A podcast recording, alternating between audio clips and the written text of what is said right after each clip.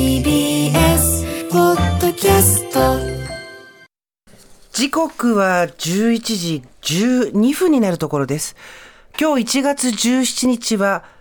6434人が亡くなった阪神淡路大震災から29年です。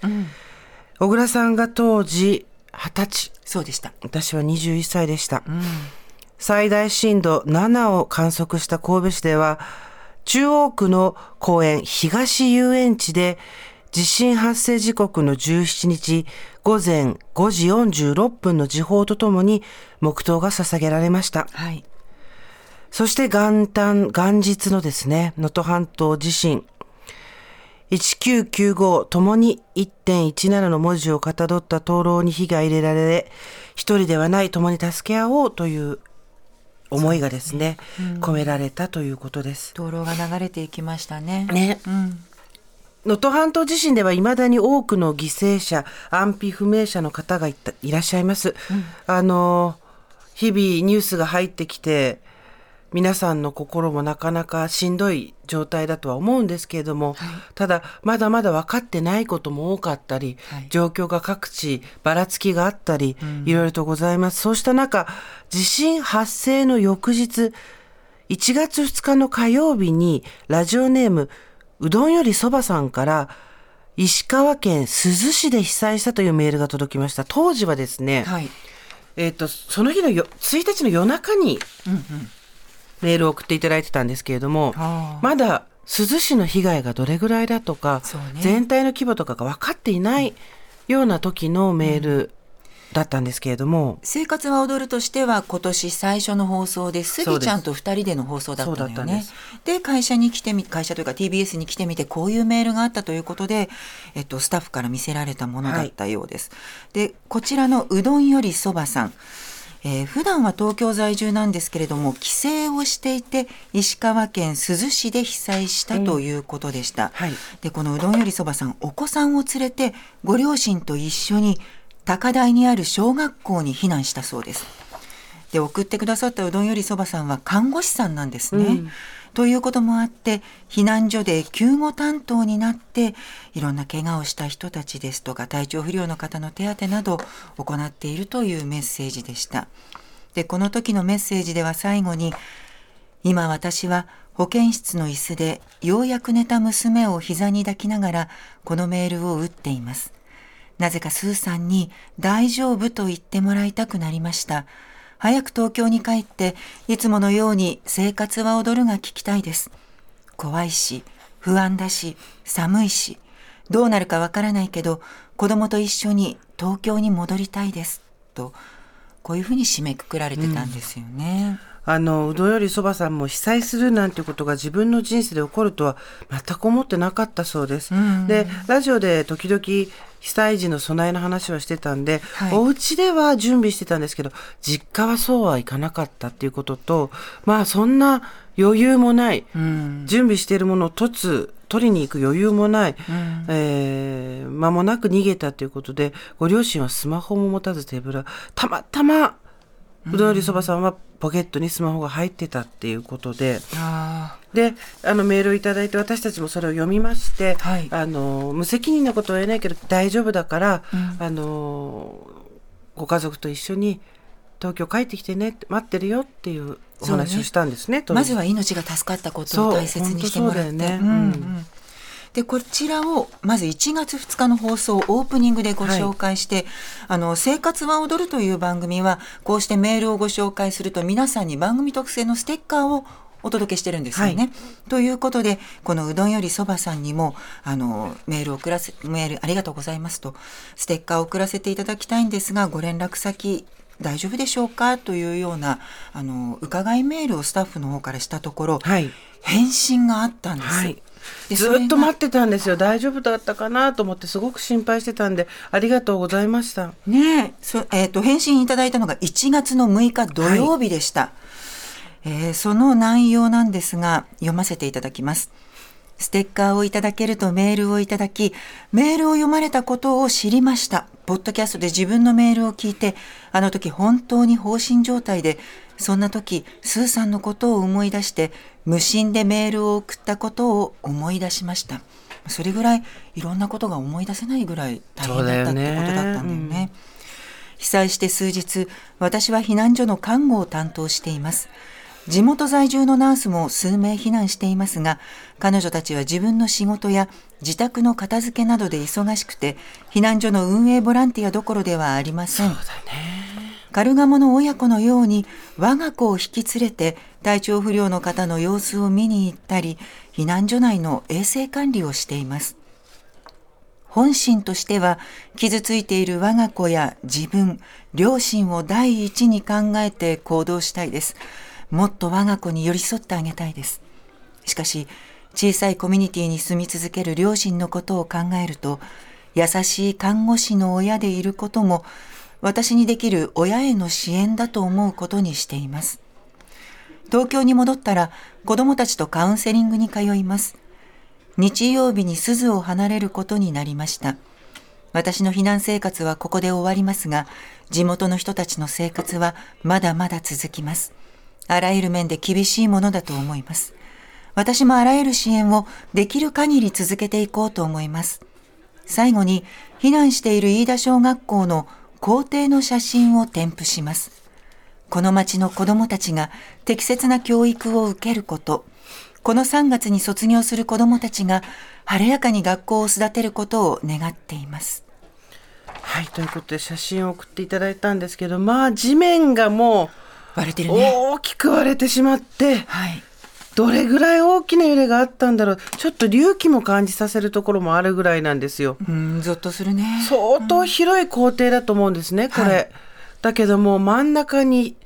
大きな亀裂が。そう、ひび割れと地割れがこうしっかり入っちゃって。で、いろいろとこう水が届いている様子だとかが、あその支給されてるご飯だとかっていうのも送ってもらって、あの、うどんよりそばさんがいらっしゃったところは物資はあるようですけど、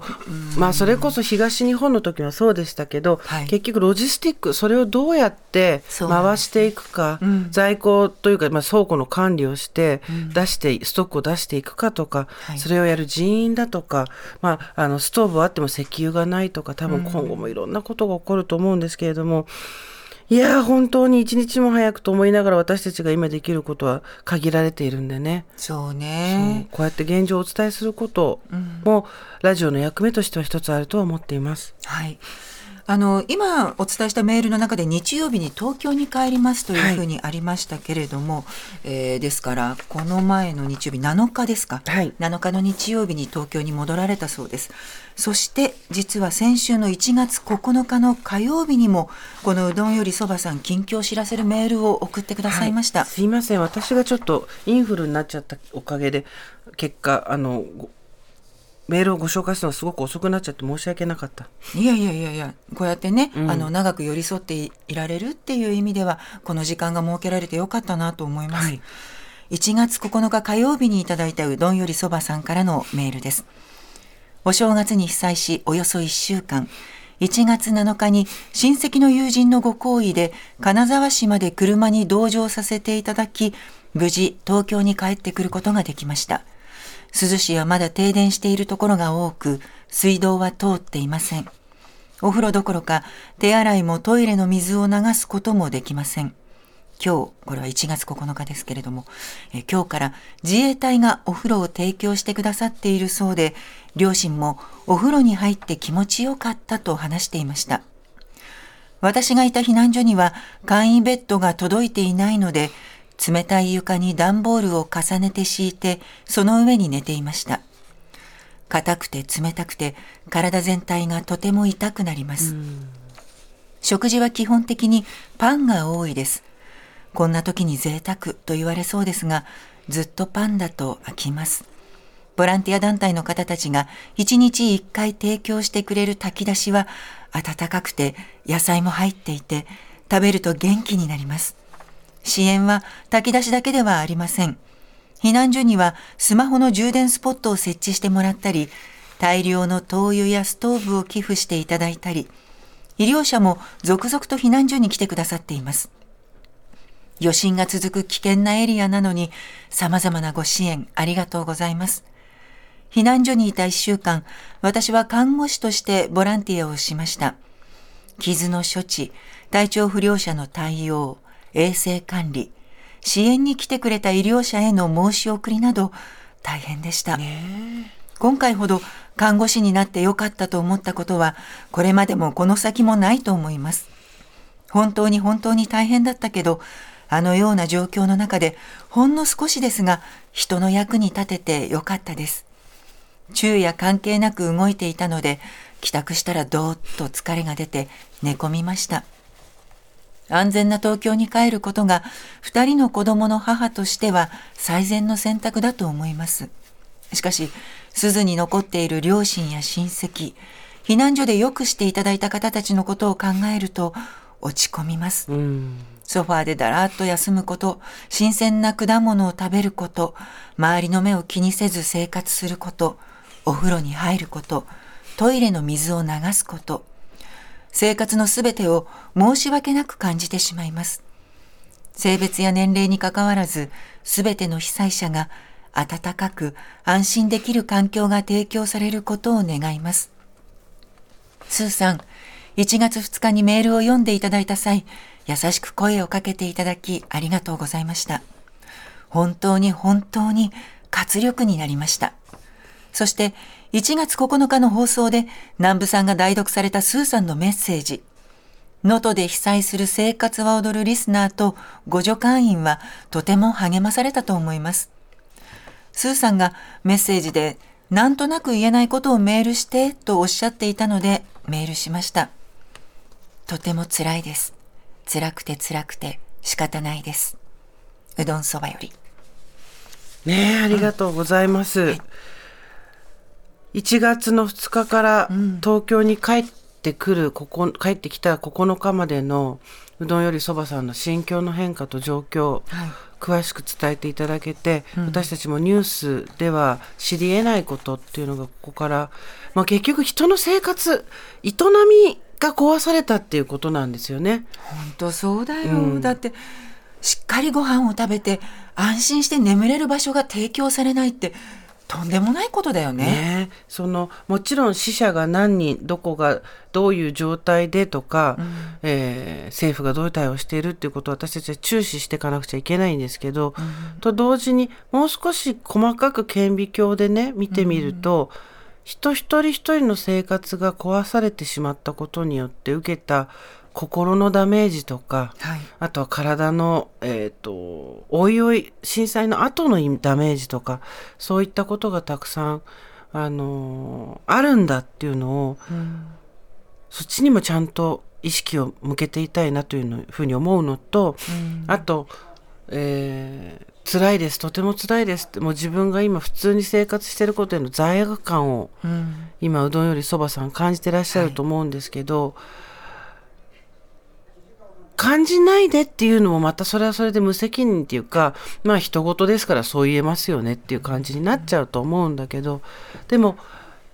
向こうにいる人たちに、の力になるためにも、はい。うどんよりそばさんが健康な生活と気持ちを取り戻すってことはすごく大事。そしたらまたご両親のところに行ける日もあるかもしれないから。そうだよね。うんあの今回うどんよりそばさんが送ってくださったメールを通して、はいこういう人たちがたくさんきっといるに違いないっていうことに、ね私たちも思い至ることができたので、よかったなこういうふうになんか心の声を出してもらえてって思います。まだ珠洲市は停電してるとこも多いんですよね。そうなんです。あの、北陸電力によると、輪島市、珠洲市など、石川県内で、およそ7900戸で停電が続いています。うん。そうですね。あの、携帯電話の音声通話やデータ通信が利用できない、利用しにくい状況も続いているということで、うんメールを送りたくても送れないよっていう方ももしかしたらいらっしゃるかもしれない。ねで、あの、いみじくも今日は1月17日ということで、多分、神戸の人たちはそこをうん。乗り越えてはい。29年やってきたと思うんですよ。そうね。うん。乗り越えようという気持ちを、そうね。うん、大切にしながら。もちろん、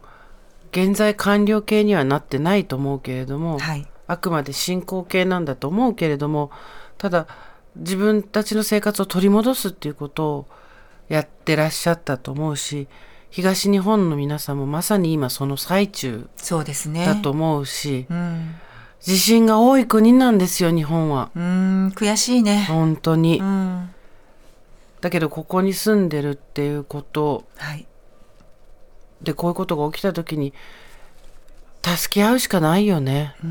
やっぱり一人一人の生活数字だけじゃなくて数字利便性だけじゃなくて一人一人の生活っていうところに、うん、ちゃんと私たちラジオは目を向けてはいそして自分たちができることをやっていくっていうのをしなきゃいけないなっていうのを改めて感じました。あの今回いただいたメールをご紹介させていただきますとうどんよりそばさんに昨日ご連絡したんです実は、はいはい。そしたらあのお返事いただけまして、うん。ご連絡ありがとうございます。能登のことを全国の皆様に関心を持っていただけるきっかけになればありがたいです。これからも番組を応援させてくださいとまたこういうね嬉しいメッセージも、ねはい気遣いのメールをありがとうございました。ではここで募金のお知らせお伝えさせてください 2024年1月1日に発生した令和6年能登半島地震により各地に大きな被害が出ています。JNN、JRN 共同災害募金では、この災害で被災された方々を支援するため、皆様からの義援金を受け付けます。振込先は、三井住友銀行赤坂支店普通口座9830-511口座名は JNN、JRN 共同災害募金です。お寄せいただいた義援金は全額日本赤十字社を通じて被災地にお届けします。詳しくは TBS ラジオのホームページをご覧ください。皆様の温かいご支援をお願いいたします。よろしくお願いします。